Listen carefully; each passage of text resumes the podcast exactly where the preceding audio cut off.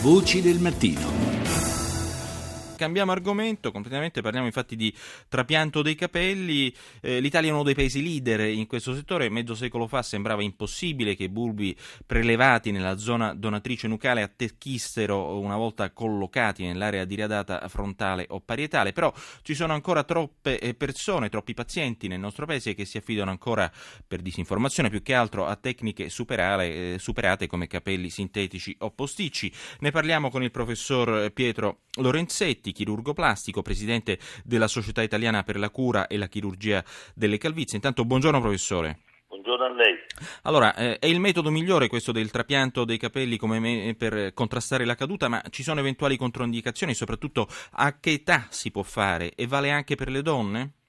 Diciamo innanzitutto che non, non, è tanto il metodo migliore quanto è l'unico metodo che la comunità scientifica internazionale oggi riconosce può essere effettuato sia nel sesso maschile che in quello femminile, anche se chiaramente la prevalenza di quello maschile è certamente netta e soprattutto è fondamentale l'età nel senso che in un uomo prima dei 25-26 anni non trova indicazione, per un semplice motivo, perché fino a che non si è assestata la caduta e non si può quindi valutare correttamente la zona trapiantare, a mio avviso un professionista non esegue l'intervento. Ecco, ma cosa succede esattamente? E poi soprattutto i capelli trapiantati imbiancano oppure si possono tingere?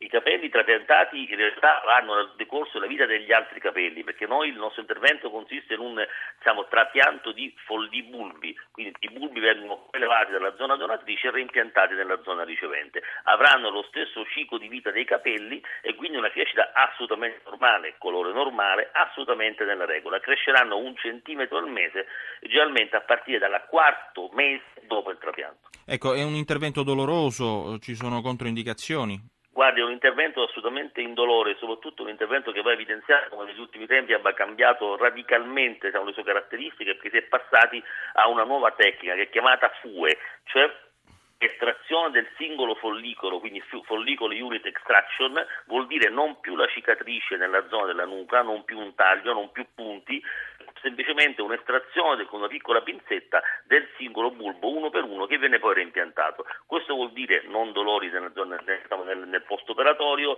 assenza di fastidi praticamente totale, assenza di cicatrice, cioè se un domani il paziente dovesse decidere di radersi completamente a zero non vi è nessun segno evidente del trapianto. Ma quante... Questo ha profondamente modificato tutto chiaramente. È chiaro, ma quante sedute sono necessarie?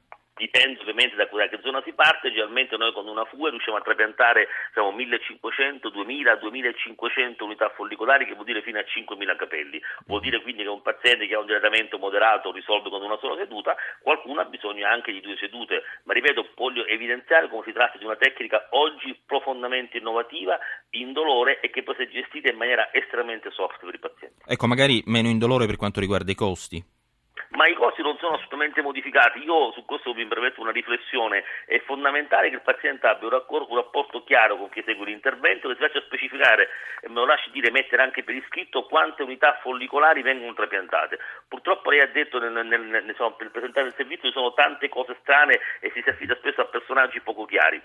Mi lasci dire anche nel ruolo di Presidente della società italiana che io rivesto attualmente che uno degli obiettivi nostri fondamentali è anche smascherare le tante realtà, i tanti centri che si mascherano con apparenza di, strutture mediche e in realtà non danno questo servizio, prendono in giro i pazienti, trapiantano pochissime unità follicolari, soltanto che vivono di una grande pubblicità, martellano sistematicamente l'opinione pubblica e poi noi di tutto ciò abbiamo soltanto i problemi, cioè i pazienti scontenti. Quindi affidatevi a persone specialiste, a soci della Società Italiana di Chirurgia Plastica e Società Italiana della Chirurgia della Calvizie, assicuratevi che siano medici, meglio ancora se specialisti. Ecco, non, non si è mai verificato il fenomeno di rigetto dei capelli trapiantati? Verificare perché parliamo di, tra, di, di di, di, unità dello stesso paziente, quindi non si, non si tratta in realtà di un, trapianto, di un trapianto da un donatore, ma una parte del nostro corpo che viene prelevata e trapiantata da un'altra parte. Questo è il grande vantaggio e questa è anche l'assenza di complicazioni. Quando invece una volta si utilizzavano questi capelli sintetici era un vero e proprio dramma, perché chiaramente erano unità esterne al nostro corpo che determinavano una serie di reazioni infiammatorie con risultati veramente drammatici e purtroppo molto spesso non curabili. Eh, sente, per quanto riguarda invece il lavaggio dei capelli trapiantati, ci sono particolari controindicazioni oppure insomma, accorgimenti?